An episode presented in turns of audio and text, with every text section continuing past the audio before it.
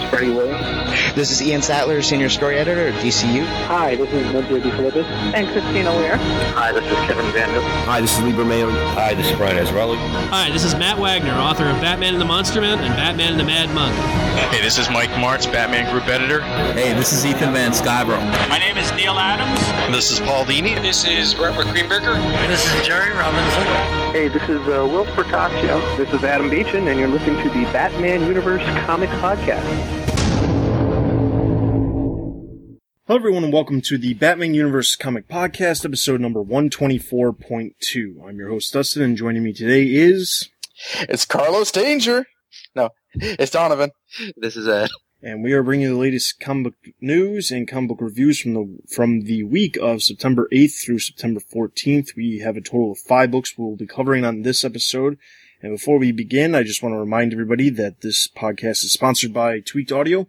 If you head over to the website and there is a banner at the top of the page, if you are looking for some new earbuds, I implore you to check out tweakedaudio.com. If you use the promo code TBU saves at checkout, you'll get 33% off your entire order plus free worldwide shipping.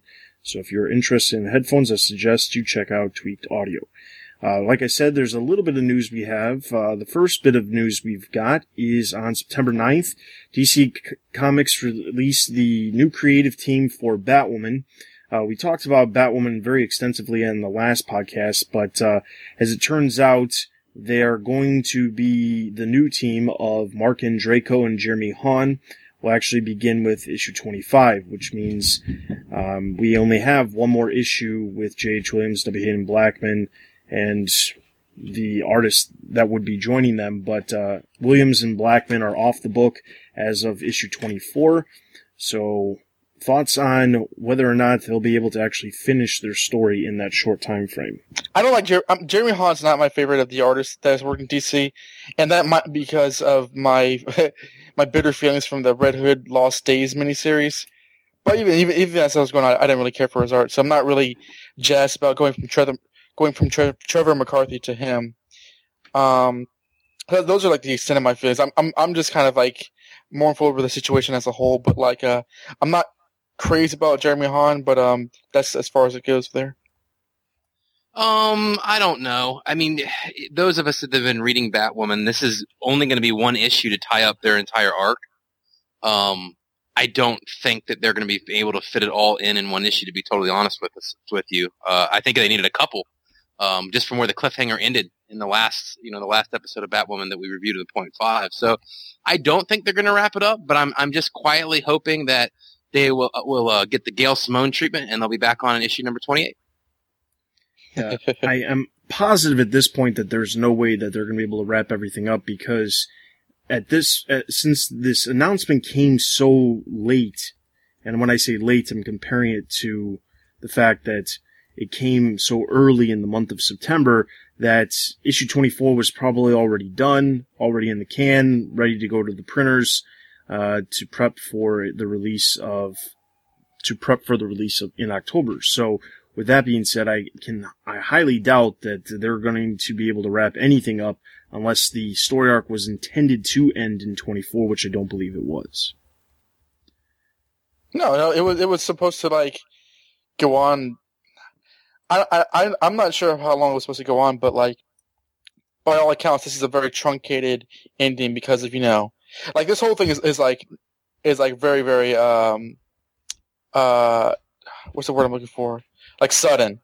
Like this, this whole thing, there's, there's no plan for this to end where it's supposed to. So there's, I, I imagine the, the ending may be rushed due to that, or it's going, going, it's going to just feel like it's going to be cut off. Well, you know, and that's the problem I have with it is, the one thing about Batwoman that's neither good nor bad, depending on your point of view, is that they had used long form storytelling there. These aren't three or four issue arcs. These issues, the Medusa arc went on for the better part of like a, over a year, and this one's been going on for a while. Um, and, and to have this kind of long build up where, I mean, think about it, this story arc was so long, we've had a couple of interlude books where we go away from the action, we come back to it. And to have a, a story arc that long and then have to true, you know, just cut the ending up is, uh, just really disappointing. All right, so the other bit of news we have is the solicitations were announced on September 9th as well. Um, among the solicitations, Bat, the Batwoman creative team uh, is attached to that. Obviously, that issue 26 that will be releasing in December. Um, outside of that, as far as any other major changes for any of the books, there really doesn't appear to be a whole lot. Um, all of the current creative teams that are on the books as of right now appear to still be on the books um, going forward. Um, Alex Maleev is on Batman the Dark Knight, but I believe that's actually going to be happening for a couple months prior to that. It appears that Two Face is going to be coming back to Batman and Robin in issue 26. Um, he is also supposed to be in issue 24, so it looks like he's going to pop back up in that issue. Um, outside of that, all of the other books that are coming out, uh, there is a Legends of the Dark Knight 100 page super spectacular, which is really just it, it, it seems as if it's combining a lot of the previous stories, but the solicitation doesn't actually say that. It says, in without sin, when the disfigured body of a priest is uncovered in Gotham City de- demolition site, all clues lead to Batman to suspend to, to suspect one of his old foes, but in Gotham City, nothing is uh, as it appears. And then there's a whole nother story about Harley Quinn, so it seems that maybe they're just combining larger story arcs, and that's why it's so large. I, I am unsure at this point. Um, but that was really the only one. Harley Quinn will get her first issue in December, even though the zero issue is happening the month prior. Um, and then Batman is also set to appear in some way, shape, or form, whether it be Batman or whether it be a character related to the Batman universe in Justice League, Justice League of America, Suicide Squad, um, and then all the other books that we cover on the point five cast all have their still they all still have their same stuff going on as well. So tons of stuff happening. The uh, first issue of Justice League 3000 number one uh, was resolicited for December 4th. Um, I don't really understand how that's going to pertain to Batman, but Batman does appear on the cover, so we'll see what happens with that. Um, it could turn into a very similar similar series as Earth 2 where it's just telling a completely different universe story of the same characters. One thing I think is um that I'll be interested in seeing how is how Two Face shows up in Batman and Robin. Because I think that Two Face is a very I mean he's like one of the best Batman villains of all time. But the way they've treated him lately, it's not been bad, but like he's been kind of relegated to like these kind of cheap mobster stories and I don't know if we've gotten a really strong. I mean, I don't think we we have gotten a really strong Two Face story in New Fifty Two yet. But like, even going back to like Tony Daniels' Batman run, where it was like you know his his stupid wife. But I mean, um, I I'm kind of itching for a strong Two Face story, and I'm hoping that Tomasi can give us one. So like you know, in, in like you know the main storyline. So that would be something to look out for. Um, I I'm wondering if, if, you know, him being in there will have anything to do with, you know, Robin, because it isn't Batman and Robin. We talked about whether Batman and Robin should end or not, but, um, that's one, uh, story that I'm, that I'm keeping my eye on. I, I you know, I, I like Tomasi as a writer, so I'm, I'm kind of on Donovan's side here. I, I think that he should probably do good with Two-Face. I want to see him do good. I really wish that Two-Face was honestly in the Nightwing book more. I think he worked well with Dick Grayson before the New 52. Um, but in the Justice League 3000, I'm just assuming that they'll put Batman on the cover to sell more copies because it's 3,000 years down the future or whatever it is. So. All right. So that is actually all of the news we have. Uh, let's move straight into our books. And the very first book we have is Detective Comics number 23.2, the Harley Quinn special. Please, Miss Clown, call me Harley. Everyone does.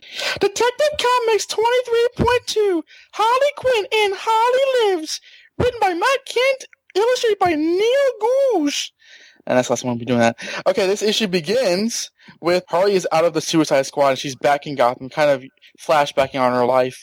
And uh, we see a, a, brief flashback about how she hooked up with the Joker, how she said to be a psychologist or a psychiatrist.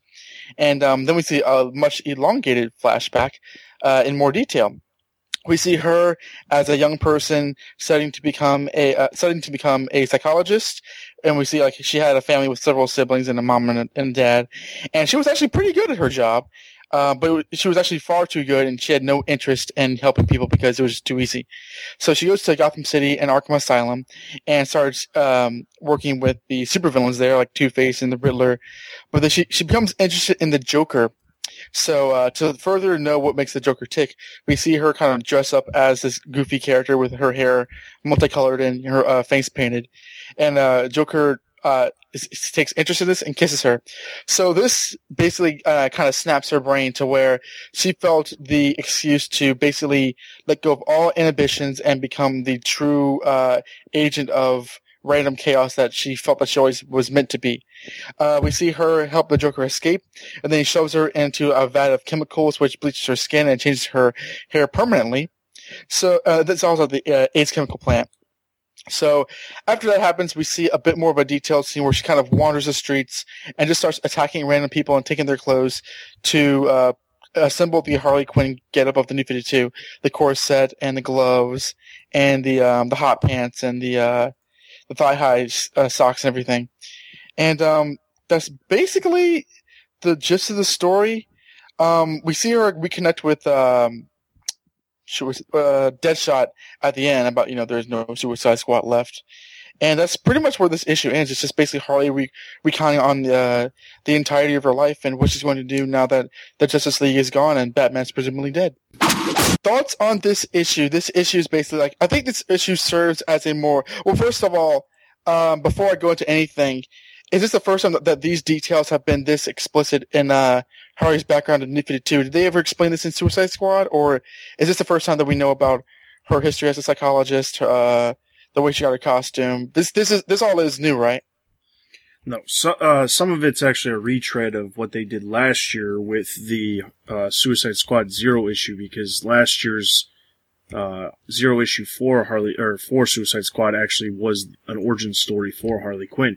This is kind of delving a little bit more into it, uh, breezing over some of the stuff that they focused on in uh, Suicide Squad number zero last year, but some of it is really just unnecessary additives that they, you know, we don't need to see, but I guess if they need to have a reason to showcase her, I guess that's the only way they're going to be able to do it is by giving us a bunch of unnecessary uh, details that, you know, we didn't really necessarily need to know. Okay. Uh, go Yeah, ahead. they- Yeah, they they kind of just hashed over this again. Um, th- there were some tweaks to it, like Dustin said, it was it was just last year. This is the first time they've done the um the origin of the. Co- I mean, it's funny because I this is the first time they did the origin of the costume. Um, but that was like the most, Which you know, we demanded to be told. yeah, that we were all looking for is where she got the thigh highs from. But um, yeah, no, this is, and that was the thing that I feared about Villains Month. And so far, this is the only book this is really jumped off the pages. That means that we're kind of getting a retread of what we got literally in zero year last year. Oh, you mean the zero issue, not zero year? Yeah, zero issue. Sorry. Yeah. Um, uh, be that as it may. Um, but besides the, the details, the one thing that I took away from this issue is Harley's voice and Kindt's voice for her. It's a lot more intelligent, a lot more introspective and contemplative than I've ever seen Harley Quinn be.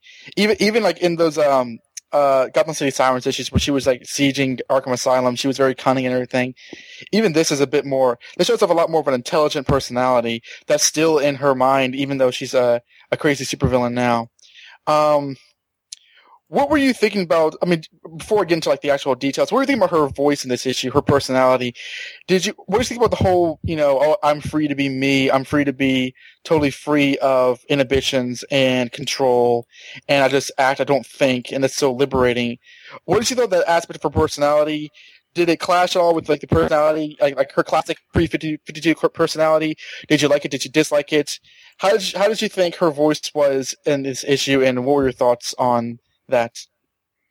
See, I didn't have a problem with the way her voice was, but I did have a problem towards the end of the issue when we find out, you know, I don't have a problem with her being portrayed as a very smart character because she, you know, she did have a doctorate. She was a psychologist, so she has to be a smart to a specific degree. I don't have a problem with her being portrayed like that. What I do, did have a problem with though is, you know, they, sh- there's this, uh, little sub story that's happening within the book as she's talking about her origin and her back history where she has all of these, you know, Game Boy like devices shipped and given away to kids all over Gotham City for free. And basically it's showing that she was able to funnel the money to where it needed to go or get the money from wherever it was to pay off this company that was producing these Game Boys. And then in turn, you know, organize this very well orchestrated, large scale thing where everybody in Gotham City is getting all these little Game Boys. But the, the, the weird thing is, and the, the, the thing that I had a problem with is, so it, it starts off with her walking into a police station, um, revealing herself and then saying that there's a policeman that she, she stole his outfit from, or her, his uniform from, is sitting in the back of this car. She then takes a stick of dynamite and throws it to create this ginormous explosion that, you know, hurts tons and tons of people. And then she is later sitting on top of a building as she makes an upload complete for the Game Boy, and then all of a sudden all these explosions go, go off all over the place. That comes across to me as a, like, probably like a thousand times more violent than this character ever was. You know, this is mm-hmm. not the character who could be, you know, buddies with Catwoman and, and, uh, Poison Ivy and be like the, basically the comedic relief for the group because like, that's just cold. I mean, she just killed how many kids? These, keep in mind the people who were getting these Game Boys were the majority of them were children. So she just has no problem just killing children all over Gotham City. That's a little bit to the extreme and I had a problem with that. Um, yeah, I, I shared some of, some of Dustin's concerns about the, kind of mass murder of children that she she does in this issue. Um, especially since she's going to have her own ongoing series here in a couple of months. Um, yeah. so I mean, unless she's going to be straight villain in her series, I mean, it, this crime that she was behind here, this isn't one that, um, it, to me, it seems a little too much for the direction I assume they're trying to take Harley Quinn is, which is going to be an anti-hero uh, type way. Because this is a, what is this? She kills a couple hundred kids. Yeah. You know, I, I, I don't know. When I, when I was reading it, that was the only part of the issue. I, I didn't love the issue as a whole, but that was the one part of the issue which really seemed to be extremely out of character for, I mean, she's a bad guy, but think about it. You know, we've had her before in the, uh, in the, the Gotham City Sirens and, and, we've never seen this level of, of mass murder type deal from her. So I thought that was actually the part that was was really out of character for me. As far as her intelligence, I mean, she was yeah, she's supposed to be smart at one point, and I and I do like the idea if she's going to be carrying her own title again of her having uh, some brains. I think that we don't need uh, modern Harley Quinn to be a dumb bimbo, but yeah, I think the mass murder was just too much. Oh yeah, yeah. I'm glad you guys kind of kind of brought up on that. Uh, there's several points kind of kind of come at this with. Um, first of all, I think I do think that like her personality is a distinct different. There is a distinct difference between her personality here and her personality how it is usually, and that is like this sort of like introspective, sort of contemplative, you know, uh, persona that she ha- adopts in her inner monologue is very to me is is very uh, dissimilar to anything I've, I've read Harley in. And I'm not saying that the character actually the character actually isn't all that stupid. She kind of just like once she goes crazy, she kind of plays that stupid uh, personality, but she doesn't have to be like you know a moron even still, like I think the way that like uh, Ken her in this issue is a bit. It, it, there's a there's a bit of a disconnection because she's always talking about you know, like first she was too smart to be anything else, and she really wanted to get inside these uh, psycho criminals' brains.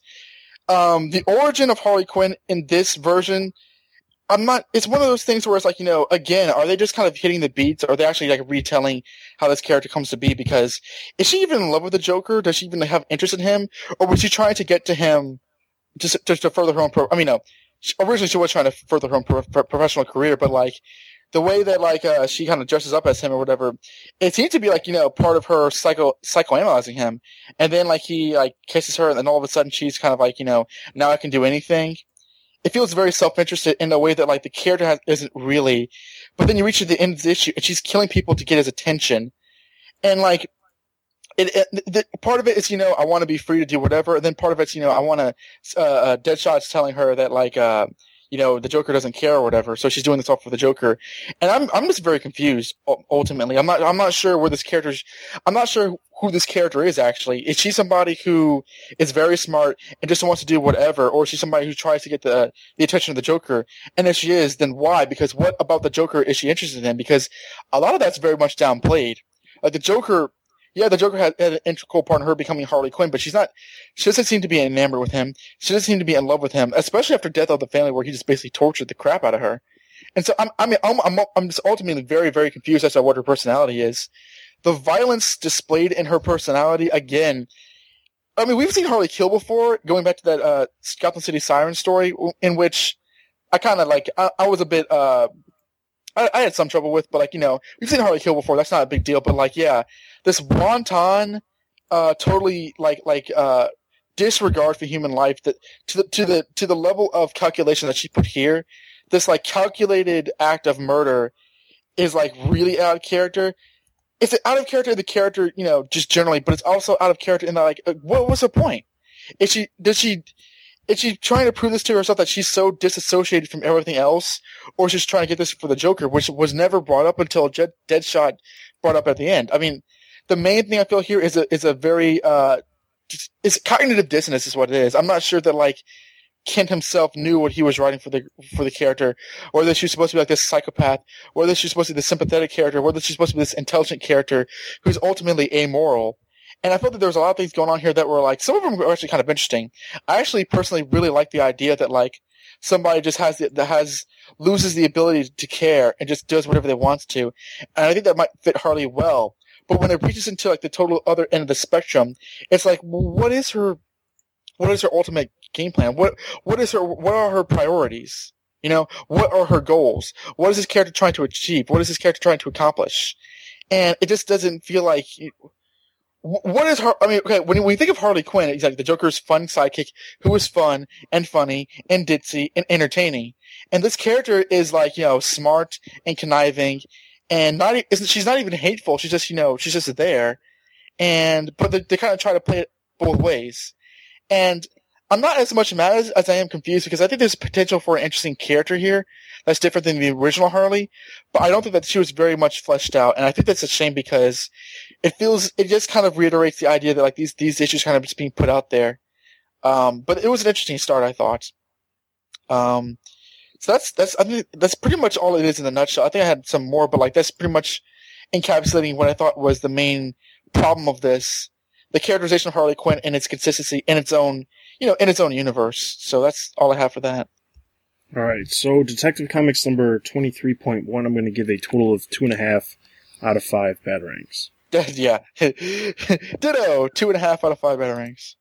Uh, I'm going to go two out of five batarangs.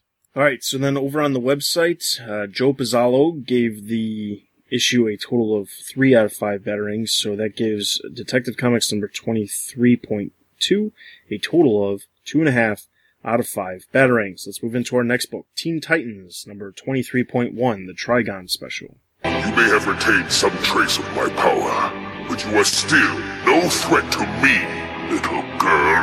I am your creator, your master.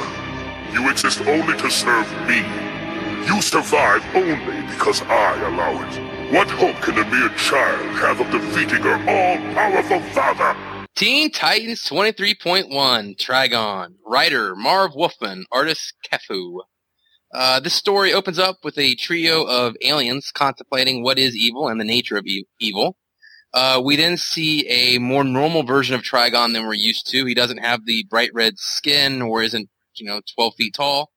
Um, the aliens identify him as evil, and they hook him up to a type of uh, biana, biomechanical machine that's supposed to separate his soul from the evil.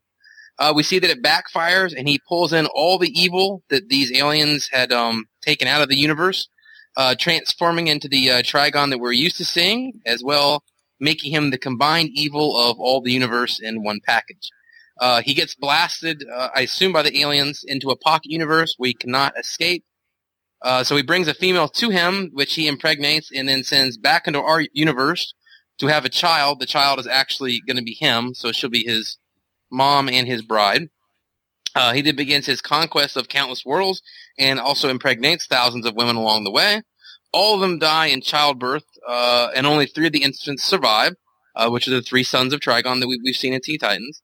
Um, he comes to a world where a, fe- where a female knight wears an enchanted armor uh, she can't kill Trigon, but he can't kill her, so they fight to a draw, and he flies away. Uh, and her armor will be passed down uh, the family line. Uh, Trigon is offering a reward to anyone who can bring him a bride who will survive giving birth to one of his children. Finally, a bounty hunter brings him a female from Earth named Aurelia. Uh, she worships Trigon. Uh, she and, and, she fears him. Uh, she does survive and gives birth to the female offspring of Trigon that we all know as Raven.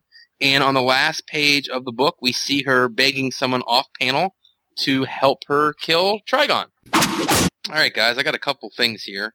Uh, you know, this issue is is primarily an origin story, origin story for Trigon, and I guess to some extent Raven. Um, if you knew nothing of the Trigon character going this issue, if you were just a new 52 reader, and this was the first time you got presented with this origin, would this make sense to you as an origin for a character? No. that was quick.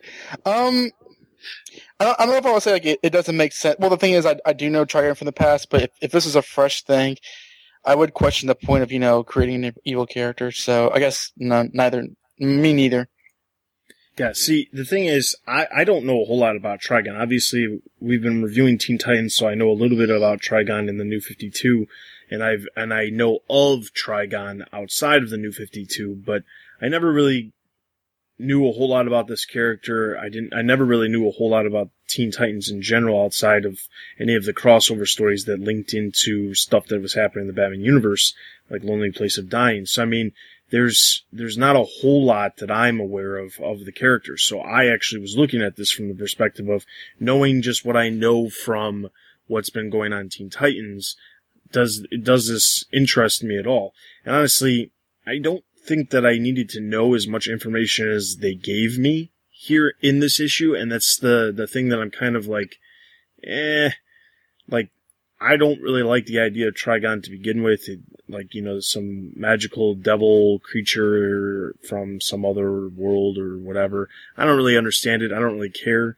It doesn't make, it, like, it doesn't, it doesn't interest me. So reading this, it didn't really make me interested in the character anymore. And I really have to wonder how much this character is actually going to play into, uh, future issues of Teen Titans because, we know the character was just in Teen Titans, but now he's not in Teen Titans, so I have to wonder how much he's actually going to play into it and whether or not this is actually going to encourage readers to pick up Teen Titans.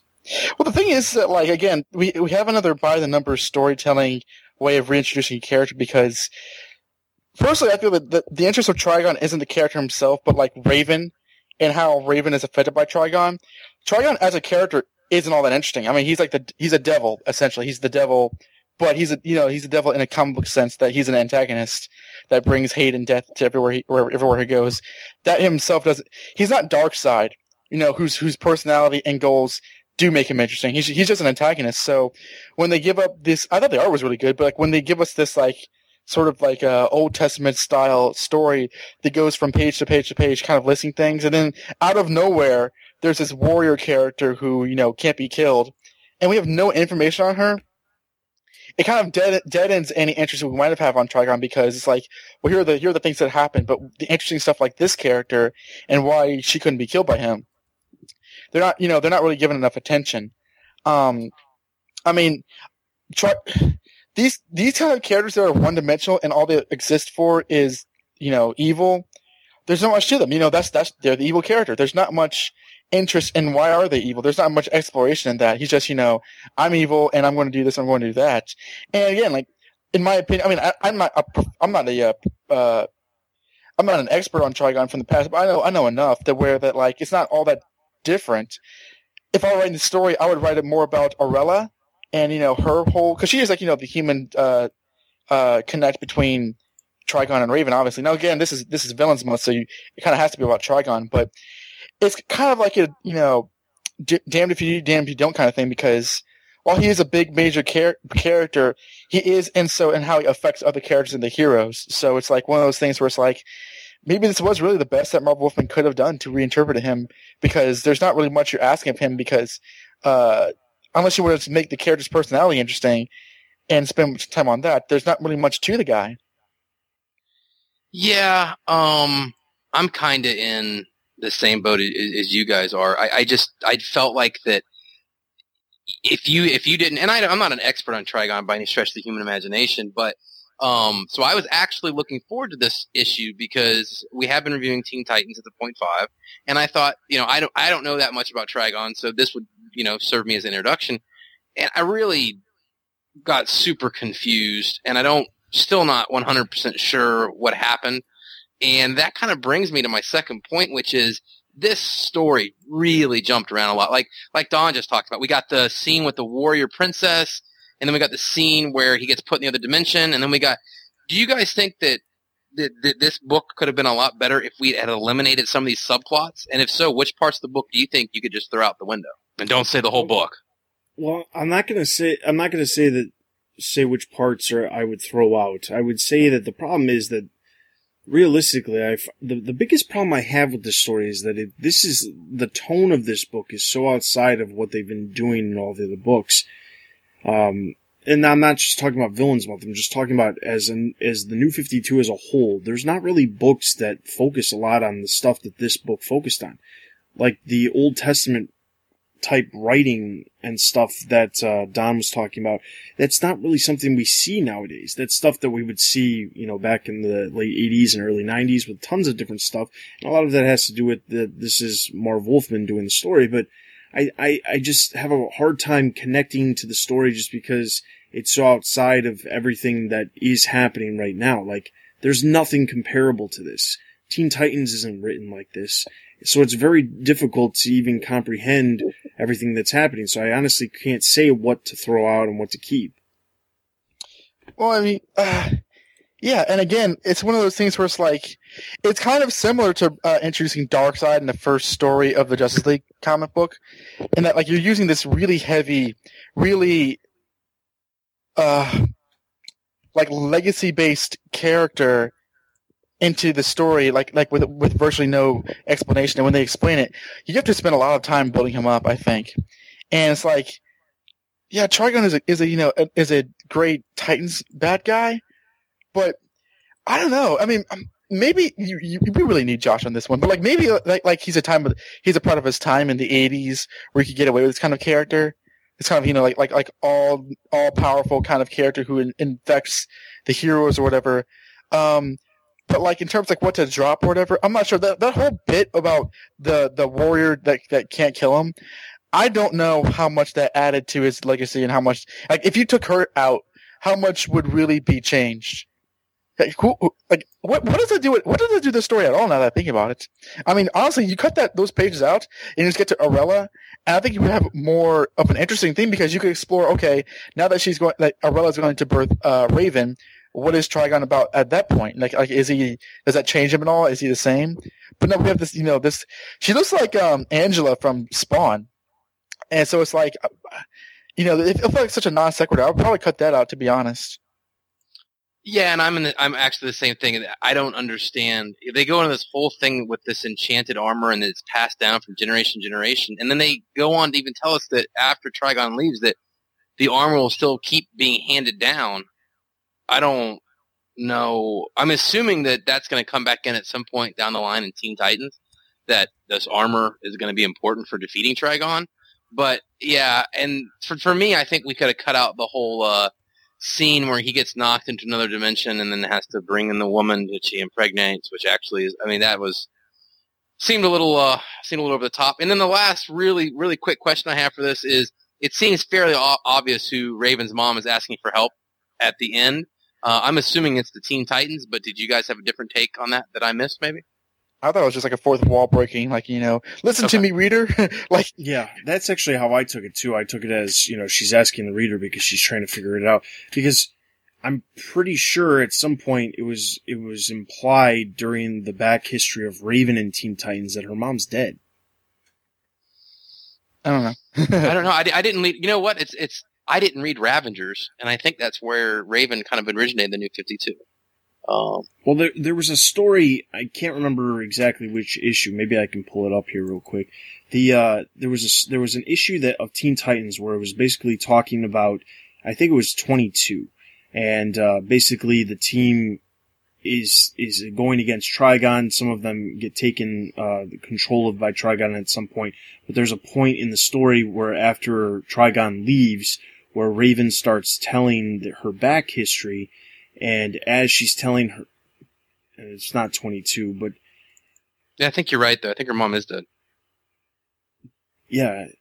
And like, there's this whole big thing where she's giving this like big long history lesson of Trigon and her, her, uh, you know, how she came to be you know, going against Trigon and all this and that. I can't remember exactly what issue it is, and I'm trying to find it, but it's it's not really working. It's not 21. It's not. It's probably it's probably going back even further than that. It's probably when when she first popped up with the Ravagers in 20. Um, yeah, it is 20. It's 20. And she basically is is talking about it, and I got it from that issue that her mother was dead. Um, that her mother did teach her love, and that's what made her different than all of the other spawn of Trigon. But I got the impression that she was dead. So I just thought it was a fourth wall break, and she was basically saying, you know, to the readers, hey, help me because this guy's so horrible.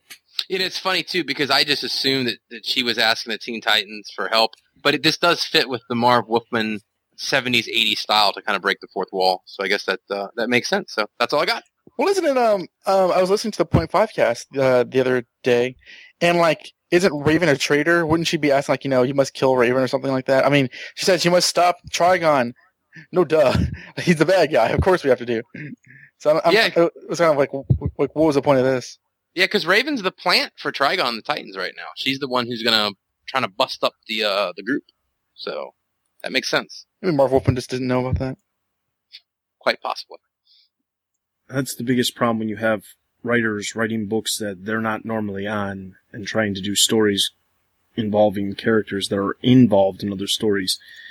Alright, Teen Titans 23.1, I'm gonna give a total of one and a half out of five batarangs. I like the art, but, uh, I wasn't a huge fan of this story. The art was really good. Um, the story was black. I mean, I, I, I don't think it was it was it was better than most lame stories. So I'll give it two out of five batarangs. I just didn't like this issue. It felt like I was reading an issue of Catwoman. Um, I'm gonna Oh. give, I'm gonna give it one out of five. And I love Marv Wolfman from back in the day, but I I couldn't even hardly follow this. So one out of five. Alright, so that's gonna give Teen Titans 23.1 a total of one and a half out of five batarangs. Let's move into our next book. Batman and Robin 23.2, the Court of Owls special. Well, did you know that some owls aren't that wise? Don't forget I'm having brunch with Megan tomorrow. Who?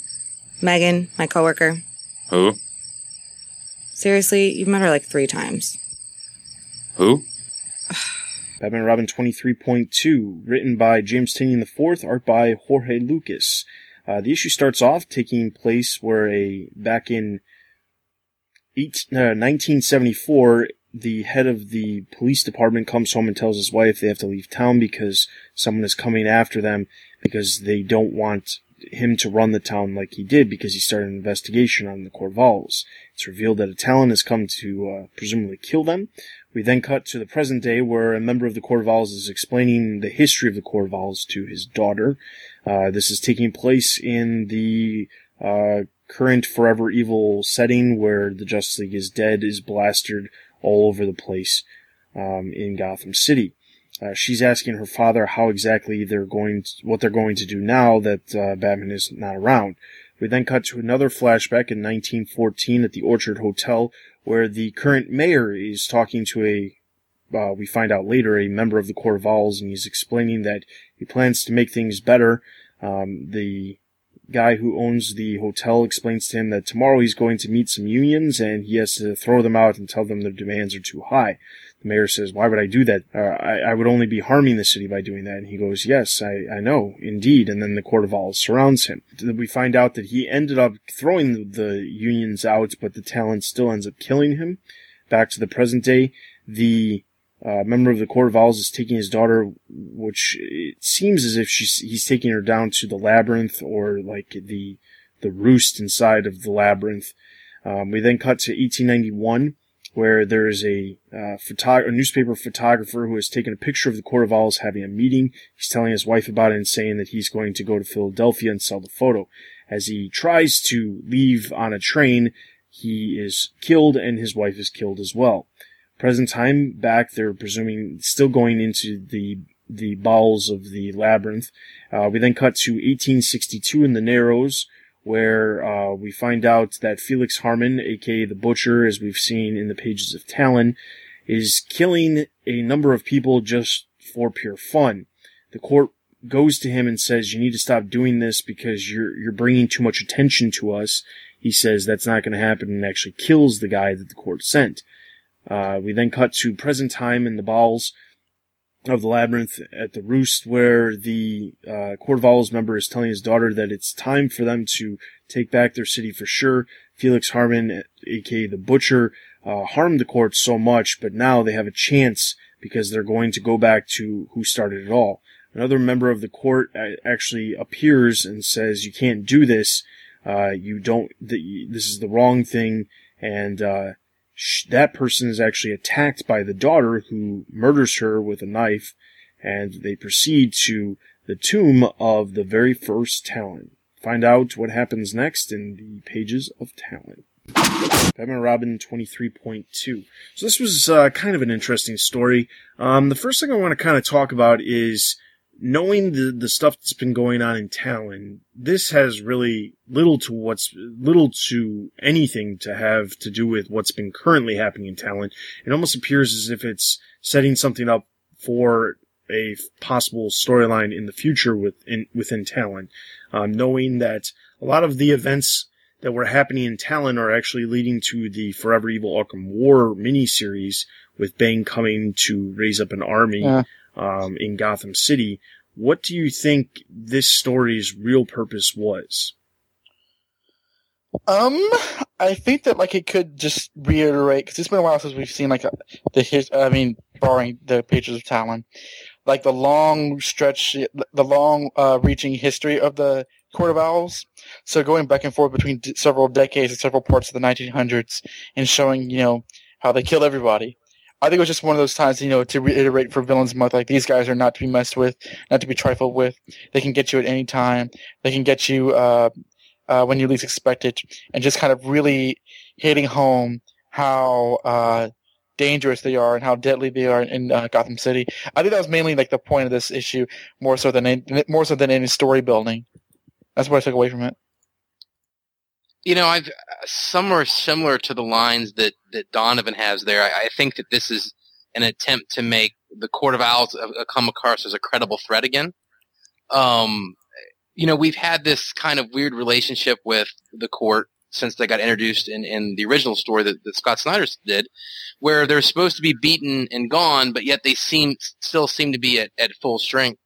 Um, I, I think that, that either they were trying to make the court seem like a more credible threat, or this was just a long-winded way to introduce the uh, the first Talon, which I'm not quite sure why the first Talon w- is supposed to be special. Obviously, he's kept in a special standing sarcophagus, but I don't. I mean, he should be the oldest one, so I'm not really sure why he's going to be special. But it's either, in my opinion, to introduce the character or to make the court seem credible. Um, maybe a little bit of both. All right, and then the only other thing that I really kind of wanted to talk about was so they they show all these flashbacks of the different characters, and one of them is focusing on Felix Harmon, aka the Butcher. Um, what's interesting about this is that clearly the Butcher goes against the court um, and kills all these people, and is basically like a, Jack the Ripper type character within Gotham City to at least the, the the citizens of Gotham City. The fact that he's murdering people all over the place, and the press has labeled him the Butcher.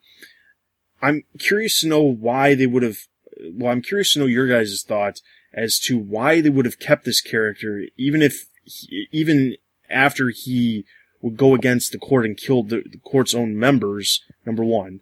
Number two, this character has was brought back despite the fact that he is as vicious as he is, and is has been appearing very regularly in the pages of Talon. So what was the reason they kept this character? Yes, he's he's extremely brutal, but if he didn't serve a purpose and he could not be controlled, what was the reason for him to to do that? And then in turn, in the pages of Talon, we don't see him doing these ridiculously murderous acts. Yes, he's in he enjoyed torturing Casey Washington in the pages of Talon, but for the most part, we don't see him randomly killing hundreds of people as it's shown in the, in, in here. So, thoughts on the butcher?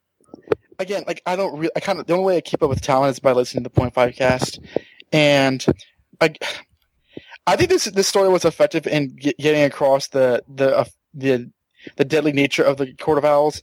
But to do that, it's like they had to show as many people die as they possibly could, It's like if, if we don't show people tor- being tortured and killed, then uh, we uh, we honestly don't know what to do with ourselves. So it's like to have the butcher be as, as crazy violent as monstrous in the um, 1800s as possible It's sort of like you know I don't I don't think that it really fits any sort of like uh, character criteria. It just you know like is isn't this scary? Isn't this deadly? Isn't this guy terrible? Oh my goodness, he's so powerful. He's the most dangerous child. It's like one of those things where it's like you know it's one of those things where you can kind of like, wow, this guy's a bad, this guy's bad news. That's all you're really meant to take from, take away from it. You're not supposed to, you're not supposed to go, wait a minute, how, how does this reconcile with, you know, in Talon or whatever? It's basically supposed to, for Villains Month, Villains Month it, to me is like showing you how dangerous these guys are, which is fair. But like to do that, they kind of like, I, I, I'm getting the feeling from all these titles that they kind of supersede any sort of reason. Yeah, you know, with the butcher for me, I, I think that what we're seeing here is maybe the fact that hundred years into him working from the court, they may have finally got their dog on a leash. Um, got him under a little bit better control. Maybe after they got him juiced up on chemicals, uh, you know, it could be anything. There does seem to be a, a severe inconsistency in the way that he's wrote, though. Um, I think that the butcher was put in originally, and this is just a thought. I don't have any evidence to back this up was when Bane was in the book, and I think that maybe they were. I'd assumed that we were inevitably have a fight between the Butcher and Bane, which we still may get um, if the court's going to be involved in, in, the Arkham War. Um, but other than that, he's just like your standard issue serial killer who's bigger than most of them. Yeah, and the the weird part is, you know, when we were talking about Teen Titans, and I mentioned the inconsistency of the writers, because obviously Marv Wolfman's not writing Teen Titans on a regular basis. Oh man. This, on the other hand, this is a completely different thing because Tynion is actually the writer of Talon and he wrote this. So th- that doesn't make a whole lot of sense. I mean, I can chalk it up as to, you know, it is a flashback, so maybe the character, you know, maybe they did get some sort of control that really would be the only way of being able to explain it. But I, I did find it a little weird how you know, we're getting some information about this character, yet it's inconsistent with what we've seen in the pages of Talon. Alright, so Batman Robin 23.2, I'm going to give a total of 3 out of 5 batarangs. Um, it wasn't an awful story. I didn't take much from it. I'll give it 3 out of 5 batarangs as well. Um, I am gonna give it three and a half. Just thought it was a little better because it, at least the first Talon seems something interesting to do. And if we're going to have to deal with the Court of Owls every month, let's at least make it moderately interesting. All right, so that's going to give Batman and Robin 23.2 a total of 3 out of 5 Batarangs. Let's move into our next book. Batman the Dark Knight 23.2 Mr. Freeze. He should have been more careful. Now he's paid the price for his incompetence written by Justin Gray and Jimmy Palmiotti, illustrated by Jason Masters. Uh, this issue begins over 30 years ago on a very snowy day in Gotham City, where we see Victor Fries's father run out on his mother and him. And so his mother uh, goes up to his room and says, I'm sorry, but uh, screw that guy. Family is the most important thing in the world, and don't you ever forget it. You have to preserve the integrity of family because family is forever. And then one, one year later, we see her sink to the bottom of a, of a icy river um, even though we know that like she survived, she eventually doesn't because Mister Freeze in this in this story is bad crap insane. So uh, this story is uh, told through intermittent flashbacks towards the annual that Snyder and Tynion wrote, which uh, illustrate just how crazy uh, Victor Fries really is. We see one shot of Batman saying, you know, like you both, both you and I know that Nora Fries is not your wife, because if you didn't read that, uh, issue, uh, yeah, no, she's not his wife. He's just crazy. So we see him in Arkham Asylum interact with this uh, uh, psychiatrist named Dr. Felton. And he's, he's, he's like this, you know, this douche who always is like, you know, oh, you have obsessive love disorder. He says, I, I looked it up on the interwebs. That doesn't exist, man. He says, oh, well, you know, uh, I'll, I'll give you this newspaper to show you that your father is creating another, uh, a family. Um, would you want to uh, write them letters? And Freeze can see right away this guy's just patronizing him and he doesn't like it because he's angry. So he says, I'll kill you if you're lying, which he knows he will. So it's basically a promise. So once, uh, the, uh, secret society tell the world that the Justice League is totally dead and, um, all hell breaks loose, Freeze breaks out and, like, gets his revenge on Dr. Felton by totally effing him up, like freezing him and stuffing in letters all over and pretty much in every orifice in his body. Um, and we see it too. So, um, on one of the GCPD uh, bo- uh, boats or ferries, uh, some inmates from Arkham who are cannibals go crazy on some of these uh, security guards and, and, doctors, but Freeze goes out to help this nurse Wilmot because she actually tried to help him, and we see his powers as he freezes people by just the very touch of his hand and blowing their faces apart, like an anime. Um, so there's some mercy that we see, and we also we also know that like throughout this entire time he's expositioning to an unknown person. We flash back six years ago to the origin of Freeze, where uh, he was uh, hit with the freezing chemicals uh, while arguing with Bruce Wayne and a fight between him and Batman. And the issue ends with uh, Freeze delivering uh, a toast and prayer over a family meal as we see him reconnect with his family that are now completely flash frozen, and Freeze has now found family at last. The end. I don't feel the I don't feel the need to really compare this to the Harley issue, in that like I felt that the Harley issue offered us uh, offered us a totally different take on the character that I've not been familiar with. You know, not reading Suicide Squad and all. I know Mrs. Freeze has appeared in Birds of Prey. Um, and one thing that I, have always uh, kind of thought, and I may have said this before, is that like Freeze has been very irrevocably changed in the in the Batman mythos since his appearance in the animated series. The comics are concerned, uh, compared to that iteration of the character where he's been very emotionless and, and you know free of emotion and very cold and uh, kind of monochromatic in terms of his actions in the comics, I've always felt like the character's just gotten crueler and crueler and more hateful. And I thought that like with this origin, he's not only he's not he's not only that, but he's also very much insane to the point where like this whole uh, plot to basically find his family and kill them. To me, I'm not. I don't know. Are we supposed to take away from this fact that he's just so uh, mired in rage and hate that he'll just kill anyone, he, even though he spared that one nurse, is again a problem of, you know, what are these characters' goals? What is this issue's goals? Are we supposed to, like, just observe how insane Freeze is and, you know, feel something for that? Are we supposed to marvel how, is he sympathetic at all? That he was denied a family because his, his daddy ran out on him? Um, I don't know. I, I, I don't like this because it feels like it, it, feels like it's it's trying to do something in a very kind of like meandering way. Like for some reason the, the doctor is a, is a douchebag that we're not supposed to like and we're supposed to like you know kind of laugh at when he dies. But why is he that in the first place? Why can't Arkham hire good good doctors? You know why why are, why is half the issue a flashback in the first place? Is that really necessary? Um, because we, we heard the thing last last year why is it that Freeze kills his family? Like, you know, where is his father in that scene?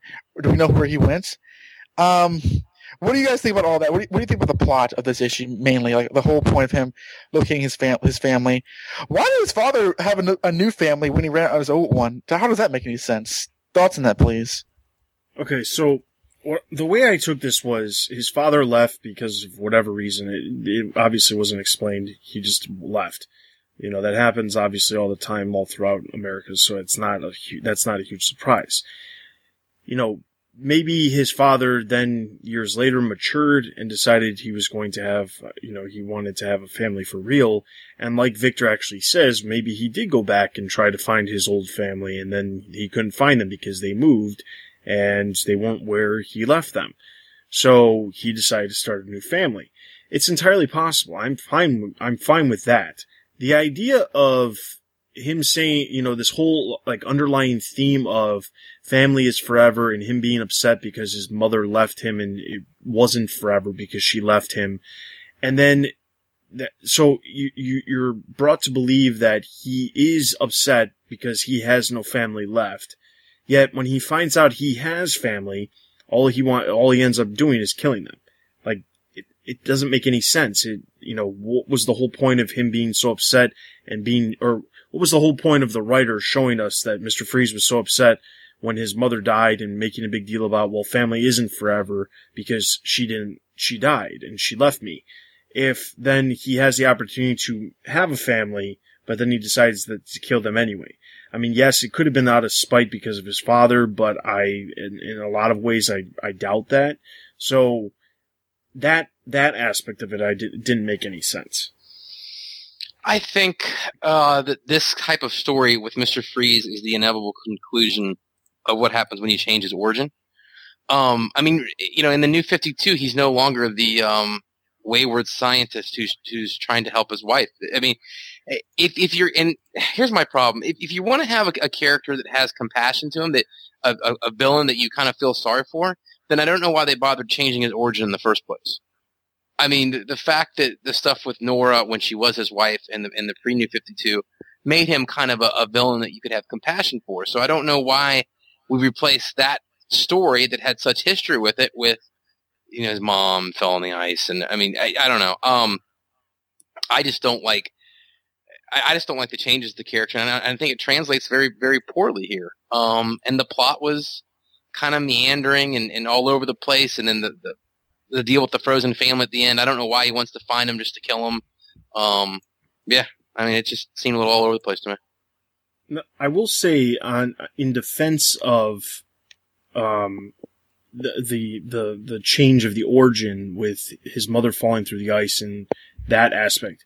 That wasn't necessarily this writer's problem. That was actually they were using information that Scott Snyder did because Scott Snyder told the origin story of Mr. Freeze in that first annual for Batman, and that was also somehow the link of um, the, the uh, him getting the chemicals spilled on him to end up becoming who he was because of Wayne Enterprises. Now, the one thing that I do find interesting amongst all of this is last week with the Poison Ivy um, origin story, somehow her origin is also created by Wayne Enterprises. Um, Mr. Freeze's origin is created by Wayne Enterprises.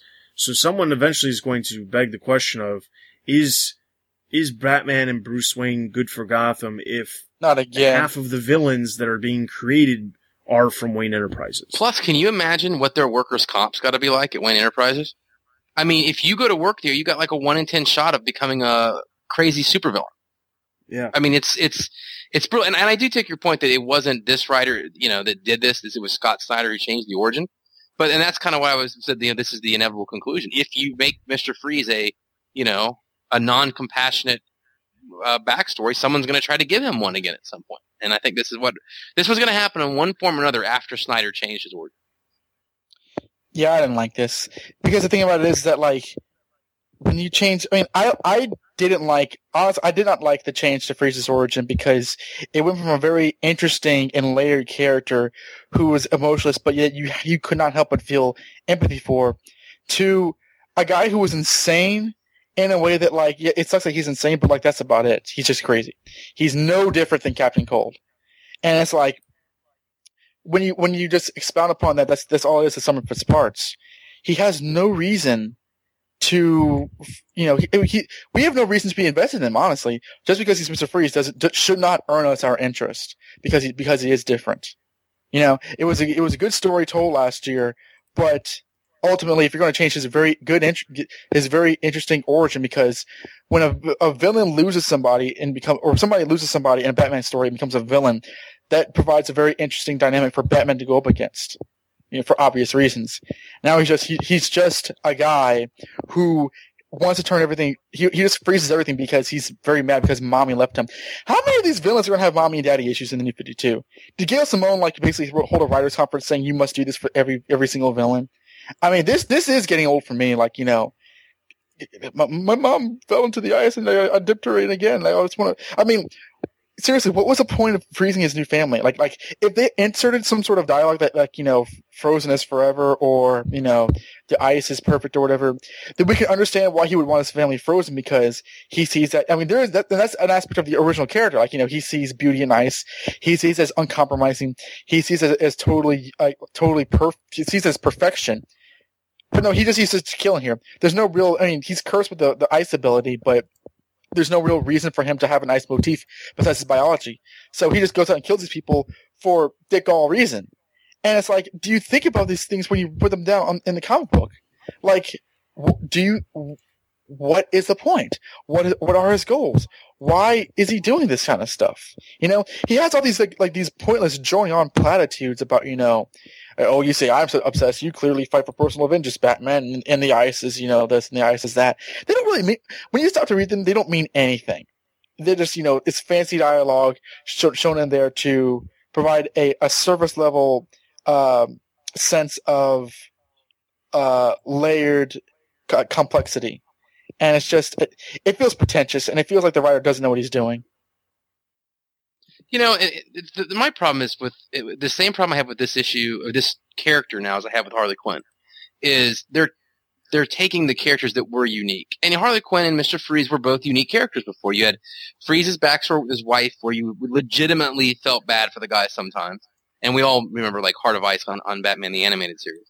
And then Harley Quinn, who was always this kind of quirky, fun-ish. I mean, there was obviously some dark, like you said, we saw her kill in, in, in things, but not like just, you know, and, and they're, and they're taking these characters that are very interesting and unique and turning them into characters that aren't interesting or unique. They're making them just like every other villain, which I don't understand why you would want to take unique characters and make them non-unique.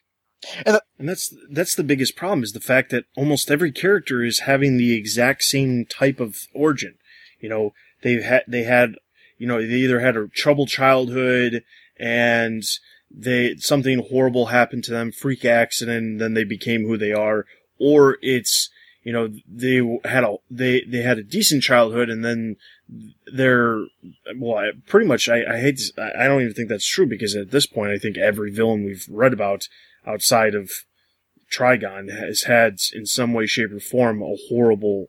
Mom and daddy that's issues. why yeah that's why they are the way they are Well, and more than that, they they had a bad childhood, and you something you just hit on a little while ago, Dustin.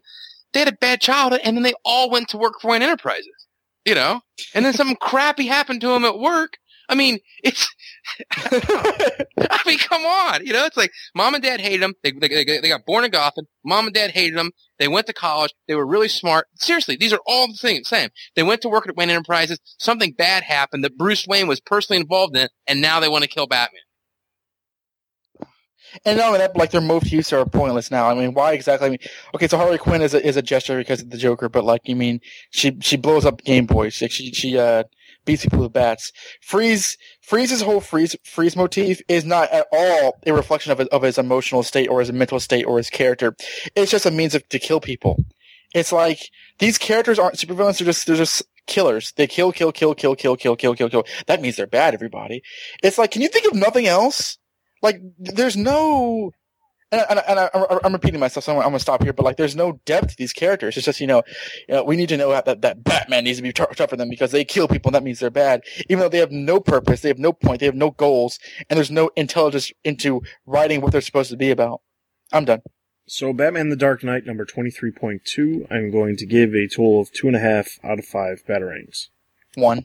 I'm going to give it two because I did like some of the art. Alright, so that's going to give Batman the Dark Knight number 23.2 a total of two out of five batarangs. That brings us to our last book, Batman 23.2, the Riddler special. Riddle me this, riddle me that. Who's afraid of the big black bat? Batman 23.2, written by Scott Snyder and Ray Fawkes, art by Jeremy Haun. Uh, this story opens up uh, four years ago in Arkham Asylum, where we see a guard taking away the Riddler's playing cards and telling him that he will be sleeping without sheets from now on. Uh, then we're back to the present day and outside Wayne Enterprises, where we see a flash mob that Riddler has organized, uh, protesting against uh, against Wayne Enterprises. We see the Riddler use a variety of tricks to get through the security of the building, and he dons his mask as he enters the elevator. Uh, we then cut to the central control hub of Wayne Security, and they have also noticed that Edward Nygma is in the building, and they know that he is the Riddler. Uh, we see their computers are taken over by him, uh, with some riddles pop up on screen, uh, before we cut to a scene of him taking down a security guard with an electrical blast as he continues to make his way through the building. Uh, we then see a member of security run out of the uh, central control room chasing after the Riddler and says that he knows where the Riddler is headed. Um, the Riddler finishes off some tasty blueberry yogurt and fills the empty cup with a bomb and then blows a hole in the wall. He enters the conference room, grabs one of the staff who he needs to use her uh, her handprint to access the executive elevator.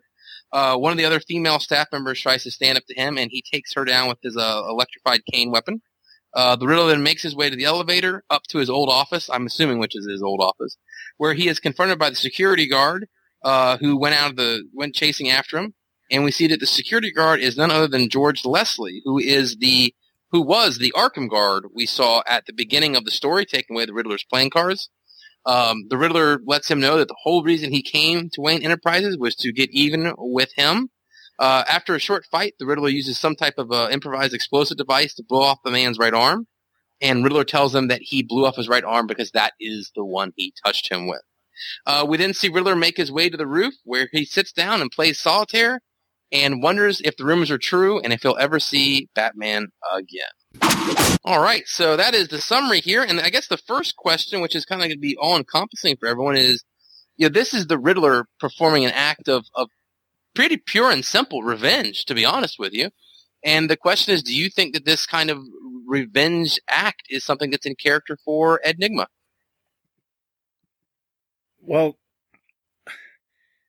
as far as the revenge goes, you know, if you look at the character of Edward Nygma, I guess before New 52, there really wasn't a whole lot of revenge. Oh, I'm going to go after it. Now, again, somehow this character also used to work at Wayne Enterprises. Now, that didn't happen in this issue. That happened in Batman Zero Year, but there's another character that also happened to work at Wayne Enterprises. I just want to make sure I pointed that out. Um, the the the weird thing about this is that okay, so the story was created with Scott Snyder. Scott Snyder didn't write the issue, but he inputted ideas for the story, and it was carried out as what we saw. But the thing that I I I'm not really understanding is outside of what the the few appearances he's had in the last couple of issues of Batman we had the we had him make an appearance in Batman uh, Death Death of a Family, where there was he was in one of the backups when he was locked in Arkham Asylum, and then he was also in the main story when Batman was was uh, tied up inside of Arkham Asylum when Joker tied him up, and it was Two Face, Penguin, and Riddler there. Now the weird thing about this is that no one that well, it was never really determined that hey, Riddler's out of out of Arkham Asylum to begin with. Clearly, they're they're they're trying to get this character as far away from possible as the oh he could possibly be on the you know he could possibly be a PI or yeah PI who gets hired by the police to do certain investigations like they had him pre New Fifty Two. They're trying to get these characters. It seems like all of these characters as far away from possible from their their their origins and their characterizations that they were before the new 52.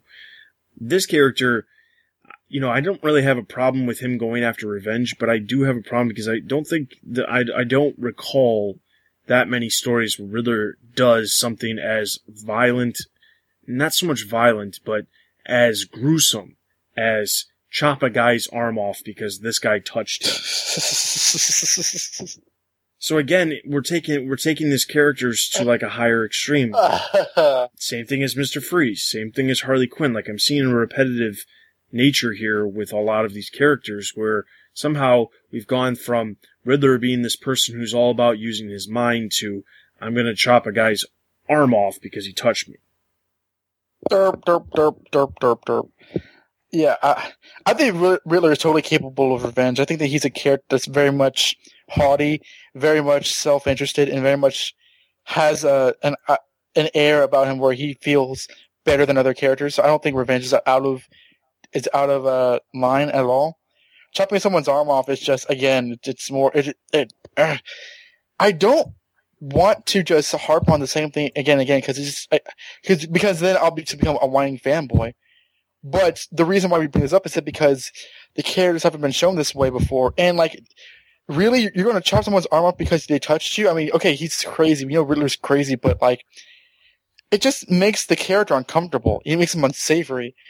The, the character just doesn't need that, ultimately. That's the whole point. The, the, Riddler doesn't need to be doing that. He doesn't need to be that dangerous or that stupid to be made memorable or effective. You know, his brilliance and his cunning are what are, is interesting about the Riddler, not his ability to chop someone's hand off. And, and I know that wasn't made to be a point, but like, come on, it's like, did, what, what, I would like to know someone's thought process processes doing that. And like, I, no, I don't, because I actually have an idea about it, and like, I don't care for what I think it might be.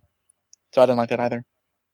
Yeah, and you know, let's think too that the Riddler before the New Fifty Two went through several bouts where he was a little more heroic, that he was a private investigator. That I mean, so he was never this kind of um, you know, arm chopper. I don't know, dismember man. I don't know. Uh, this this this type of over the top violence. I, I think that I could see him doing uh, revenge, and I could see him maybe, but but not chopping the guy's off, arm off. I would see him more like setting him up to go to jail, or you know, something that involved using his brain.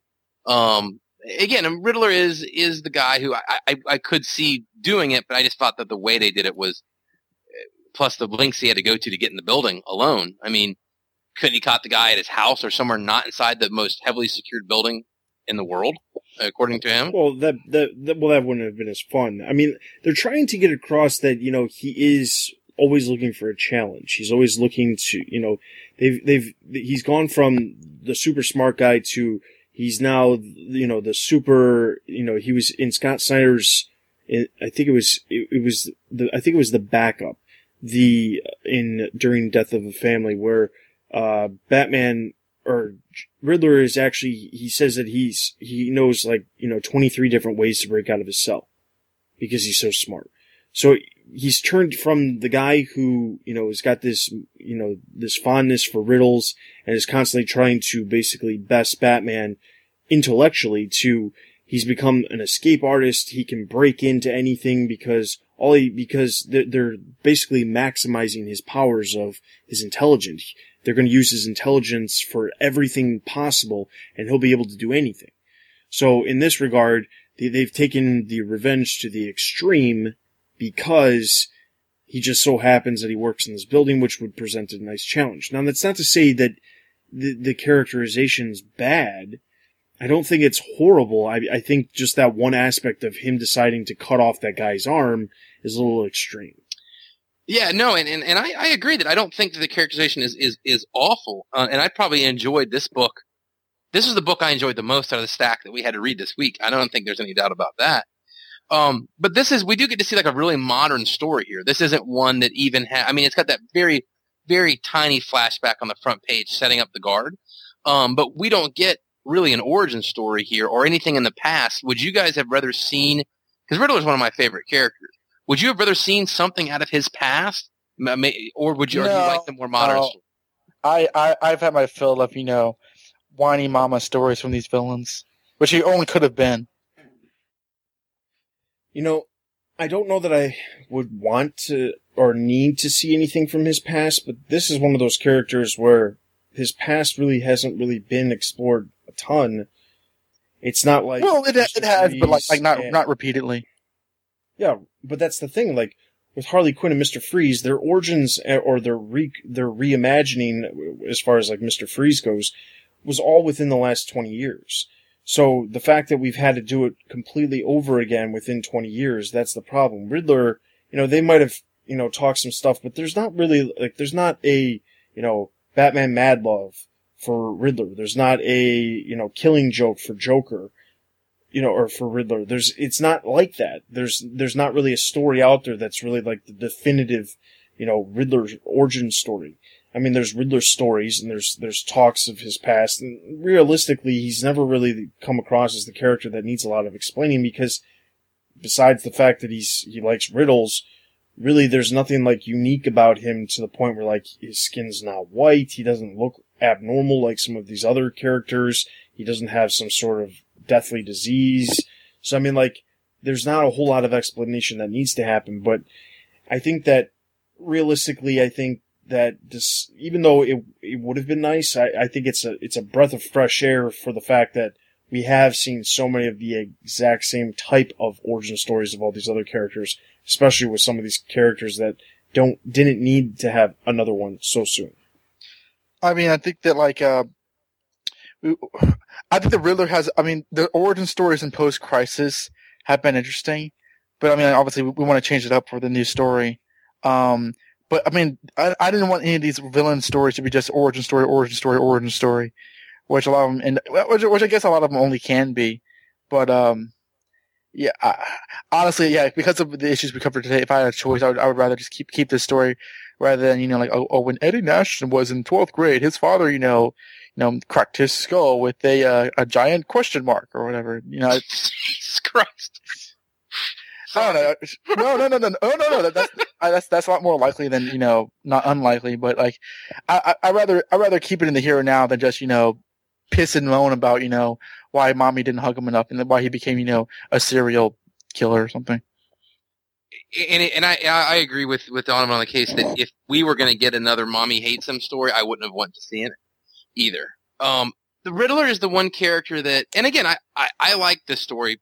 Again, I had a problem with the dismemberment, but I really like the story as a whole. But, um, you know, my thing is Riddler is the one character that I am curious to know more about his past in the new 52. Again, hopefully it doesn't go down the lines of how so many have gone down.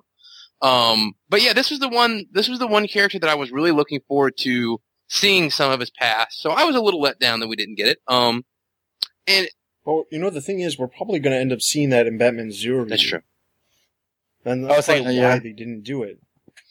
No, that Like, makes Batman that- Zero Year is is Riddler Year One. Yeah, no, and that that does make a whole lot of sense. Uh, and then the kind of this the last little point I had about it is why does he bother to put his mask on when everyone in the city knows the Riddler is Edward Nygma?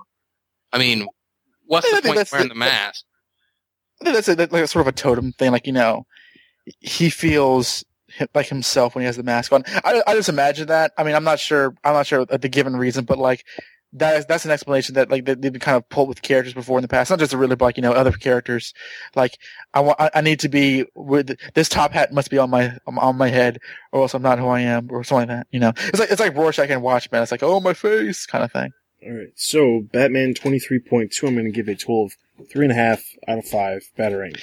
I'll give Batman number twenty three point two three out of five batarangs. I'm gonna give it four out of five. I really liked it. All right, and over on the website, Joe gave it four and a half out of five batarangs. So that is going to give Batman 23.2 a total of four out of five batarangs. That is all of our books. Let's get straight into our listener Q&As. We do have two. The first one is from Dave. He says, Hey guys, great show as always. I wanted to add a comment to a discussion you had in episode 123 relating to the future of the Batman Robin title. Why not bring in Tim and make it a Batman and Red Robin book permanently?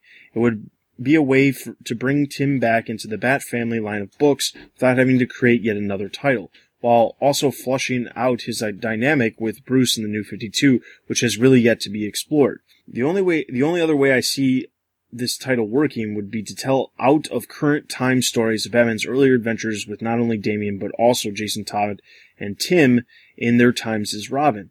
That would give us some nice history for the relationships in the New 52 while also giving the creative teams the freedom to tell whatever stories they please without having to worry about whatever crossover events Scott Snyder slash DC are putting on at the, at the time.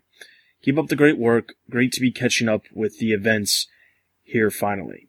All right. So, um, the Tim Drake thing could work. I mean, there's, there, there, that's definitely a possibility. The, the concern that would lead me to wonder about would be the fact that in Tim Drake's pretty prominent in the pages of Teen Titans. And yes, it's entirely possible for Tim Drake to be in Teen Titans and to be working side by side with Batman or solo in his own series because that's happened multiple times in the past. So that's not unheard of. But the way DC is right now, I could, I, I would honestly say I would never see that actually happen. And the reason being is because DC has, it seems they have this odd way of, they don't want characters outside of the main seven heroes that are part of the Justice League really appearing in multiple series unless it is some sort of crossover or some sort of, um, not, not crossover, but sort of like a, a cameo role. Um, if you look at all of the different characters outside of what's been currently happening with Batman and Robin, with it, there being like a guest appearance by a, uh, a different character every single month for the last five months, outside of that, there really hasn't been a whole lot of characters popping up in other books on a regular basis. You know, we see a lot of these characters, even before Death of a Family, which, you know, is the reasoning for a lot of this. We see a lot of these characters working on their own, not really working side and uh, hand in hand with Batman or hand in hand with any of the other members of the Bat family for that matter. At this point, they're all just a member of a club and they meet maybe once a year. And that's whenever Scott Snyder's got a crossover. Yep. Um, I think that like it goes to go further. Batman and Robin could be uh, a title that like showcases Batman's partnership with all the past Robins in the New Fifty Two. Like you know what was it like like being being with Dick was like being with Jason was like being with Tim. You know, and show those goofy costumes. And it would be he's like that. You know, I think you know it would be a bit hard because if you were to do it in present time and have him team up with Tim, it'd be you know oh we need Tim in the in the Teen Titans story. Like why can't he you know he be being beaten up by uh Trigon it because he's palling around with Batman. But that's the thing, though. It's like when Damian, now that Damian's gone, is there really a point for Tim to not be Robin anymore? I mean, I mean, I'm fine with Tim not being Robin, like, like him going past that role. But really, the only reason that he wasn't Robin anymore was because because Dick made Damian Robin behind his back. So it does pose the question as to why Tim isn't with Bruce anymore. But anyway, um, I think the way to do it is sort of like if there must be a, a Batman and Robin title, make it you know stories from the past and then New Fifty Two of Batman uh, and Robin of the different mantles. Yeah, um, I think that I would much prefer, and I don't care. I, I kind of like Don's idea of, of having a mix up. Either you could even keep it in continuity, do a do a story with Nightwing, and then with Robin, and then one with Red Robin, and and you know I, I would like that. Um, but if they're just going to start, like, because I know we got Two Face, and the next one's Carrie Kelly, uh, they need to just either either come up with a direction for this book or shut it down. In my opinion, and, and I like the book. I mean, I think Tomasi's been really good in the book, and if it was up to me, I would shut down Batman and Robin and give Tomasi the Dark Knight. But that's just my thoughts. All right, and then the next comment we have comes from Alex. He says, "Awesome episode. I thought it was hilarious the way Dustin described how bullying can change someone into a telekinetic psycho. I hated the issue, and it was the final kick I needed to get me to drop anything by Gail Simone. I barely got through it because it was so repulsive. I was surprised to hear how positive you were on the Joker issue. I read a lot of comments bashing it thought I missed a lot of things because I enjoyed it. Your explanations on the flashbacks made me like it even more. This week's The Riddler was my favorite so far. I like Ray Fawkes's characterization of Riddler much more than Scott Snyder's because it seemed he had a bit more fun with the character. I realized that I shouldn't get any issues of the villains because I really don't care to see their origins. That way I can just use their old origins and retcon in my mind whatever doesn't work. I highly doubt I'll be getting a better origin for Harley Quinn than Mad Love, and I know enough about the Court of Owls no matter how good the issue is. I'm sick of hearing their influence on Gotham. Scott Snyder's Court of Owls was great, and I don't like seeing it watered down. What are your thoughts on the way the villains have been handled so far in the New 52, and how much has Villains Month influenced your opinion? Well, I, you know, we, we talked about this obviously th- a good chunk throughout the entire episode while we were talking about some of these books, but a lot of these characters, you know, somehow are linked to Wayne Enterprises. Somehow they all have horrible childhoods. Like, you can't have a villain that doesn't have a bad childhood is, is the, basically the, the opinion that I'm getting outside of the Court of Owls. And Harley, but, uh, you know, she's like an exception. Um, I, I almost want to pass on this question, but you know, I got to be honest that like, uh, not, not to say that every single issue I've read has been crap, but I'm not sure what I was expecting with Villain Month. Villains Month. I think I was I was expecting what we're getting, in that they're basically like these chances of these villains do horrible things, while also serving as like you know half of it being an, an origin issue. And I suppose that's, all, that's all you really can do if they're going to be one shots and not ongoing tales. So, um, I mean, because I wasn't really crazy about the idea in the first place. Because I didn't think that, that DC was currently in a need to show to showcase their villains, really. But for what it is, you know, it's it's it's about what I expected. You know, which I'm not really mad about because I had low expectations in the first place.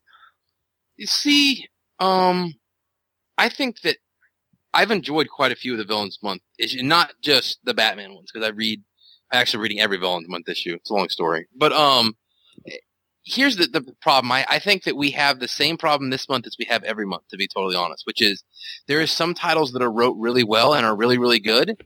And there's a bunch of them that are just crappy. And I don't know how you fix that unless you get 52 really good writers for 52 really good books. Um, but I think that my biggest problem has been the inconsistency. Um, I, I don't like, I don't ever like putting stories on hold, so that drives me nuts. But, um, I've kind of enjoyed this as a whole. I really went into it with a far more negative, negative spin on it. Um, but there's been a handful of books that have been really, really good. So I've liked it as a whole. All right, so that's all the listener Q and A's we have. I I do want to bring up one other thing that's that's more of like an editorial type thing, and that's why I wanted to save it until after listener Q and A's. But uh, last week, this is the weekend of uh, September seventh and eighth. Baltimore Comic Con happened. Oh God, Dan DiDio was present. oh, here we go. Let's do this. and D- Dan DiDio was present, and this was he, he before the panel even started he addressed the controversy that's been surrounding Batwoman.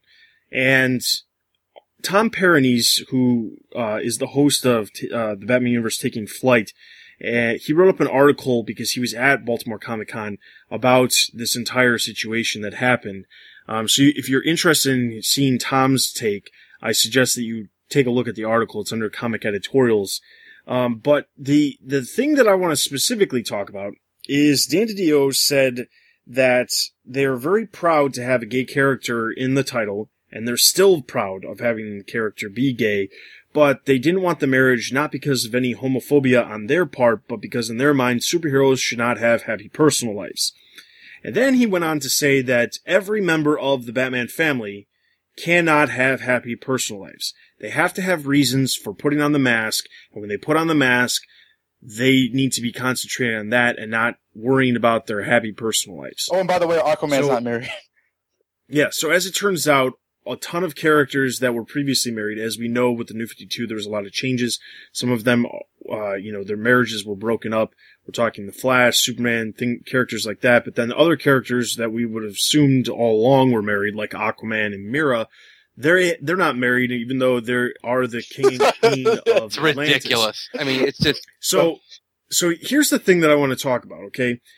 I want to specifically talk about this idea that the Bat family can't have happy personal lives. Because this plays into kind of the stuff that we've been talking about for months on the Comic Cast and the Point Five Cast. Various different occasions we've been talking about this numerous times. About the fact that a lot of these books are extremely dark, that there is no, there's no fun in these books. And, you know, the, a lot of the books have become a lot more violent than, than they were before the New 52. And a lot of it has to do with the fact that they are so dark, how they are so, you know, they're, they're not fun. They're not, there are, is no happy points. And there's also a lack of them spending time in their personal lives. We've seen just recently, we saw in the pages of Batgirl, Batgirl have a whole issue where she wasn't Batgirl, but that has little to do with her actually being Batgirl because of a whole situation that's happening with her and her father. But that was the first issue that we got out of all of the Bat books since the very beginning where the character wasn't in the costume the entire book. Um, now that's not to say we can't have a, a issue where, you know, it's sporadically, you know, she's, they're in the costume, they're not in the costume, and they have personal lives. And we see, we've seen that here and there. But for the most part, there is no personal lives for these characters. Uh, you know, there's, like I said, there, there's some things here and there that have happened, but the majority of stuff that was a very common thing happening before the New 52 uh, you look in the pages of Robin or Nightwing or more specifically Stephanie Brown Batgirl, their personal lives were a big part of the book. But now with the New 52, their personal lives are almost non-existent. And I honestly am, I, now with Dan DiDio saying this, I really am believing that the reason why we are seeing such, so little personal life aspect of these characters is because no writer actually wants to give them a ridiculously horrible personal editorial mandate. So I wanted to get your guys' thoughts on just this idea that they there cannot they cannot have happy personal lives and how that could or could not affect the characters. oh, you want my thoughts? Um, okay, Dan DiDio, who who who I've met before. You, I'm sorry, you do not know what you're talking about if you think that like a miserable personal life is going to make uh, an uh, entertaining comic book. I mean, you don't. I'm not going. I I usually go to go to the to the uh, redundant well of going like, oh well, in the '90s Nightwing or in the '90s Robin. I'm going to go to Batman. You know, the dark character who loves being Batman and hates everybody. Okay, uh, we had and uh, we had uh, Batman and Detective Comics and Shadow of the Bats, and eventually Legends of the Dark Knight, uh, where we see Batman. Four titles of just Bruce Wayne being Batman. None of those were over, overtly dark or, or pessimistic or, or violent or whatever.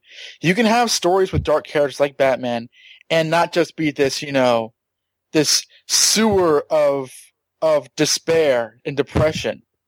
I don't understand why he first, I mean, we're not even going to get into the marriage stuff because that's just a, a quagmire of sad.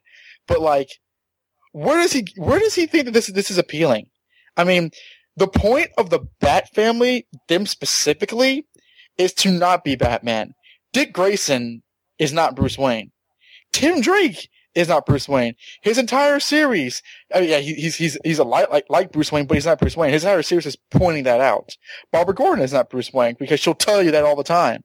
Like these characters cannot be like Batman. Their personal lives separate them from Batman and keep them from being Batman. That's how they have their own costume personas because Robin is not like Batman. Nightwing is not like Batman. Batgirl is not like Batman. Why do you think people enjoy these characters? For the diversity. The diversity of the characters. That's why we enjoy the Bat family in and of themselves because they are different, but they all have similar traits of Batman, which keeps them entertaining. What po- this a better question would be what positivity could come from them not having a, a, a pleasant personal life. And I'm not, I'm not saying they need to be happy, happy, happy all the time, but to flat out say we will not give these characters um, you know, anything other than a sad personal life because that's what that's what they need to be. It's like you don't know how these characters work. You you, you don't. You don't. That's that's that's the nitty gritty of it. Here's the sad truth of the whole thing. some of it's comical. I mean, some of the statement is literally almost comical, especially when you start referring stuff like kings and queens aren't married. That's just stupid. I mean, the hell. Yeah, I mean that's just ridiculous. So I'm not even going to really go there. But I'll put it like this: Tim Drake was an immensely popular character before the New 52. And now he's a miserable bastard and nobody seems to like him. Barbara Gordon had more fun in a wheelchair than mm-hmm. she does now. Think about that. She was a more fun character when she was paralyzed from the waist down. That's ridiculous. Every time they introduce a character that's a love interest now, what happens? They die. die. I mean, just look at it. One leg Ricky looks like he's dead from Batgirl. We got Natalia in Dark Knight. She's dead, got thrown through the bat signal. I mean, uh, Raya from Nightwing. Yeah, I mean, it's making it, and the problem too is it, it, it's, it's, it's making where the stories aren't as much fun because the second you meet a love interest, the only thing you're thinking is, I wonder how many issues to their dead. You know? Um, so there's, I just, I don't understand this. And, you can't be negative all the time. Listen, we all obviously like some sort of our storytelling to be a little dark and brooding, or we wouldn't be as big as Batman fans we are. Okay, mm-hmm. just that's that's fine. But the problem is, is like it's always it, it's to the point where it's just dark all the damn time. You know, it, it can't. Everything can't be bad. Nobody's life, even people that have crappy lives, are bad every minute of every part of every day. You know, I mean, I don't know. To me, it's just it, it just doesn't make any sense. And I'm not sure why you would, why you would have an editor. I mean, can you imagine having an, I mean, you don't have to imagine it because it's actually happened, but do you have an editorial mandate that we want all of our characters to be miserable all the time? That's stupid. What the hell? I mean, that's, could you, I mean, can you imagine how he broke it to him? Okay, guys, new 52 coming. Just remember, motto, miserable 24-7. We good? I mean, come on. It's just, it's dumb the thing about this is though is that like it makes total sense when you read the books. I mean, like I mean, oh yeah, the, you know the hilarious thing, and I and I read this on News, Newsarama is that like you know the Green Lantern Corps with like the different Corps, like you know the Blue Lanterns and the Yellow Lanterns and all that stuff. The Blue Lanterns which represent Hope. Apparently, Hope is dead in the DC universe. Which I, when I read that, I, I cracked up, which I thought that was hilarious because it actually puts a continuity aspect on it. But the thing about this is that like I know there are some fans out there who genuinely like Batman because he is a dark character, but that's not why I like Batman. Batman's Batman's will and his conviction and his compelling nature makes me like him, but that doesn't always necessitate the stories and the character to be grimdark all the time. and it's got to the point now. Like, I mean, like, I mean, I didn't like it before the New Fifty Two happened. I thought it was too dark then, but now it's, it's just farcical to where, like, I mean, every comic we read, somebody had somebody had either either was was brutally murdered or you know had a limb chopped off, and these are characters that, that have different origins and different personalities. And I mean, granted, they're villains, but like. The fact is, we can't go a single issue without somebody getting shot or dying is Even- like hilarious. Even and this is going to sound like retarded, but even the Joker and Harley can't have a happy life anymore. I mean, the whole point of Harley Quinn for forever was that she was madly in love with the Joker and would do anything even if she knew it was wrong, and now they've broken up too. You know, it's Yeah. like so not even not even the villains can stay together anymore. It's just I don't understand why. Like, there's all kinds of time I see stuff happen in comic books, regular literature, at my office for Christ's sakes, where I disagree with what's being what's going on or a decision, but I understand why they made it. You can listen to them, okay, I wouldn't do that, but I can see why you would make the steps. I would be curious to what Dan DiDio did, read, or thought that made him think the best thing for, and sales is his primary concern, and I understand that, but I'd be curious to see what information he received that says sales numbers will be better if all of our characters are miserable all the time. I think I know what it is though. No, no, I know exactly what it is. It's the box office return for Chris Nolan's Batman films, and how you take the dark, you take the character, you make it extremely dark. Look at the character in the ba- in, in the Batman films. What happens every time he has anything good happening in his personal life? But he's not this. Like, And in the what movies aren't that dark, though. They're no, they're not that as stark, but I mean, think about it. Dark Knight, uh, his, his one love that he's gonna give up the, the mantle of Batman to be with is murdered. No, no. I mean, I I, I, I see mean, what you're saying, and, and like the, the Nolan movie. I don't. and I don't mean to interrupt him. I apologize, but like the Nolan movies did give a, a sense of, of of darkness that I think was alien to a lot of mainstream Batman fans. But my but my point is that like it's hilarious because even then the movie still had senses of humor. Like I Ed said before, there's still scenes of humor. Batman hell has a sense of humor, and although they are dark overall, they are not nearly as pessimistic and negative as the comic books have become. Um, I was only gonna say like like I think that's part of it. I think also is the fact that like DC for the longest time has been like the safe company that don't take as many chances as I mean you know in terms of the comic fans have don't don't don't make, take as many chances as Marvel. And I think that like Dan DiDio and a lot of the other I don't want to just lay it at DiDio's feet, but like a lot of the other editors at DC, most of them now who come from Marvel back when it was bankrupt are taking like you know we we need to change how people think of DC. We need to change how people think of our characters, how th- how they think of Superman. So we need to make them grimdark. We need to, you know, not we, we need to not to make them goofy. Get away, get the gay underwear out of the way. You know, keep uh keep Robin dead because nobody likes Robin. You know, we can't have Dick Grayson live with, with Batman because that's too gay. And it's just we we need to get away with all the stupid stereotypes that people made fun of DC. You know, the one person who didn't read DC because DC had its own fan base that they've gutted since because they've torn them away so they can impress new people who aren't there. That's all it has to come down to. Impressing people who don't know anything about DC that, that aren't reading the books anyway. I mean, I don't want to belabor this point, but I think it's fairly obvious the way we feel about it. Um, and I wish that someone would seriously. I wish someone it would take a writer to actually call up DiDio and someone like Snyder or Geoff Johns and say this is from a narrative point of view. This is stupid. Geoff Johns is not going to do that because Geoff Johns is part of the problem.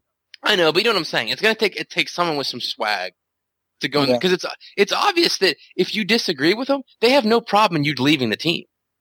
Mhm. Like uh, the the Batwoman creators, uh, they they were absolutely brilliant, and, and that's why I can't. And what I don't understand is the type of hard line thinking. Like you're either with us or you're with against us. That's the way children think. Right, and the the whole thing is that this all stemmed from the fact that there that you know he brought this up. Dan DiDio brought this up because people were convinced that it was either they were they didn't want the gay marriage in the book, and so he's he's he's saying no, that's not the case. What we don't want is Something people with happy Even personal stupider. and and that that does that makes even less sense because then in that regards you're taking a creative team that has been doing a successful job, create uh, critically and financially for the company, and telling them sorry you can't continue doing what you've been doing because you're you're you're going to do something that we don't want you to do. So take a hike. You know, join the unemployment line, which I know, I know J.H. Williams isn't going to be doing that, and J.H. Williams has been, hasn't been super vocal about his, uh, you know, problems with this because he's wor- currently working on the Sandman story, doing the art for the Sandman story that they announced back in 2012 at, at Comic Con. But you know, it, there's a lot of it that just comes across as like this. This doesn't make any sense. That, you know, I, I I'm starting to wonder if maybe Greg Rucka left when he did because they they started you know feeding him the lines of maybe this stuff's not going to be able to happen. And Williams was just late to the party because he didn't take over the writing duties until they they were going to actually start the series. And then they were like well we'll see what what happens. And they had no intention of marrying them so it wasn't something that they had planned in the first 12 issue or in the first 2 years of the book. So it wasn't something that they were concerned with but then when it came up it was like no we can't do this it's like there's so many different things that they could do with a character having a relationship that actually was a legitimate relationship instead of just for a story arc. There's so many different things that they could do. And the fact that as, as Tom brings up in the, the, the article that he wrote, the fact that Kate would be marrying Maggie and Kate would then be a cop's Right. wife. That, that, that there's story there. And then at the same time, Maggie knowing that Kate is, is in a cape, she's got to worry about her. So it's, there's like a huge thing that you could be exploring with that, but why bother? And also, You know, just because they're married doesn't mean they have to have a happy personal life. How many married people have happy life? dude, lives? like not only that, I, I know you guys married. This is funny, funny, but like this, this is also getting into like Spider-Man territory because I mean the, the big thing in 2007 was when they destroyed the Spider-Man marriage between Peter Parker and Mary Jane, which fans are still dying over. And like the, the hilarious thing is that like Dan DiDio went as far as to confirm that like Aquaman and Mera are not married, but they are together in a relationship as king and queen. What kind of sense does that make? Who, so many times they say that marriage, you know, makes people unrelatable because it's a happy ending or whatever. Who out there has ever said, thank God Aquaman is single, now I can relate to him more? Who even cares? but it also explains why, why, why we've not seen Elongated Man and his wife back, why we've not seen Hawkman and Hawkwoman together, why we've not seen Jay Garrick and his wife together, why Alan Scott's gay boyfriend was killed immediately. Like, it, it all, it all does actually add up. Well, yeah, but it adds up because it's it, but it's idiotic. I mean, it, listen, the whole Aquaman Mera thing is it, that's just so stupid. I mean, she's a queen for Christ's sakes. You don't become like when when when a real life king, like say the king of Jordan or the king of England or whatever, is single and he's dating someone. She's not the queen of England. She's the king's girlfriend, right? I mean, just think it through. And I don't Kate know. Middleton, And- well, Kate Middleton wasn't the queen when she was dating uh, Prince William until yeah, she was I mean- Prince William's girlfriend. You know, I mean, I just it's stupid, and again, it's it's very childish the way. Listen, I I, I like a lot of people in this world. I'm sure I have disagreements with people above me and disagreements with people below me all the time where I work, and almost never does it result in somebody quitting their job. Just disagree and work it out. And DC doesn't seem to want to work it out. You have all these guys quitting. Like, I can't believe it. If you have talent that's writing a good book like Batwoman was, and they're doing a really good job, instead of you parting ways, just sit down and meet in the middle and work something out. This kind of absolutist thinking is retarded. I'm done. Yeah.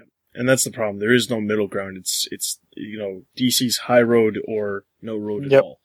All right. So with that, uh, I do want to remind you to head over to the website for all the latest news related to movies, TV, video games, merchandise, and of course the comics as well. You can also check out our Twitter, Facebook, and YouTube pages for all the latest news and videos from the Batman universe, as well as join our Facebook group to chat with other Bat fans.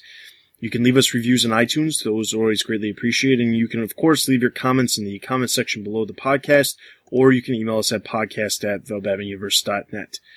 With that, that is the end of this episode. This is Dustin. This is Donovan. This is Ed. And you've been listening to the Batman Universe Comic Podcast. We'll see you guys next week. Yeah, we will see you next week because uh, villains want this still going on. Don't be happy. Yeah, exactly. Don't worry, be sad.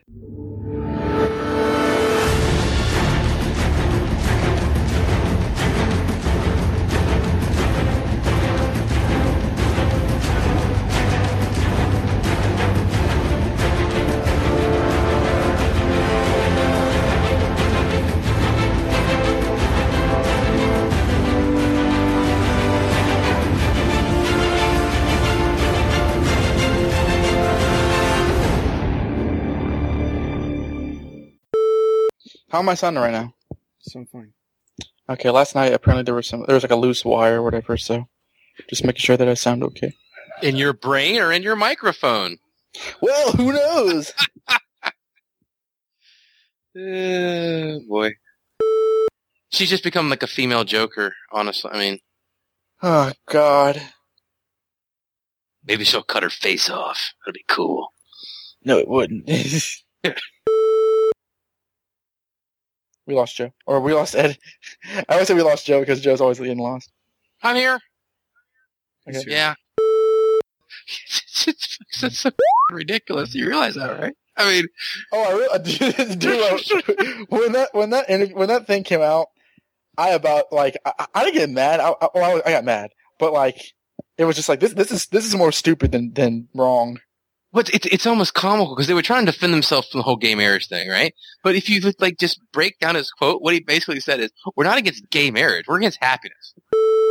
I mean, every time I read a comic book, I'm like, "God damn, I need a drink." You know, this is awful. Yeah, it's like I, I, I don't know. And like, Gail Simone is like the one driving the truck on into Unhappy Land. You know, I mean, I don't know. I'm not sure if I can blame her now anymore because you know it's it's a constant you know uh, editorial mandate of of pain. Like you know, this girl was once was once depressed, but she got no, no, no. In the regular continuity, she was paralyzed, but then she, but then she was cool for like the next twenty years. She was fine. You know, she had some problems here and then, but she always got past them. Now it's like she was paralyzed, but now she can walk again, but she can't stop thinking about it. Stephanie Brown's like like blacklisted out of this company. You're like, whoa, whoa, this chick, she's fun. Yeah, we're gonna. You guys gotta do. You guys gotta do an aftercast about this. About what? Like uh, the, the, you know, like like DC can never be happy. Oh, the happy Yeah. lives. It's, it's, it's perfect for it. Well, because it It is perfect for it, but uh, the problem is I don't know how we're going to be able to fit it in with doing one of these every single week. We might have to hold it off till next month, but it is something that should be done. Have a nice day.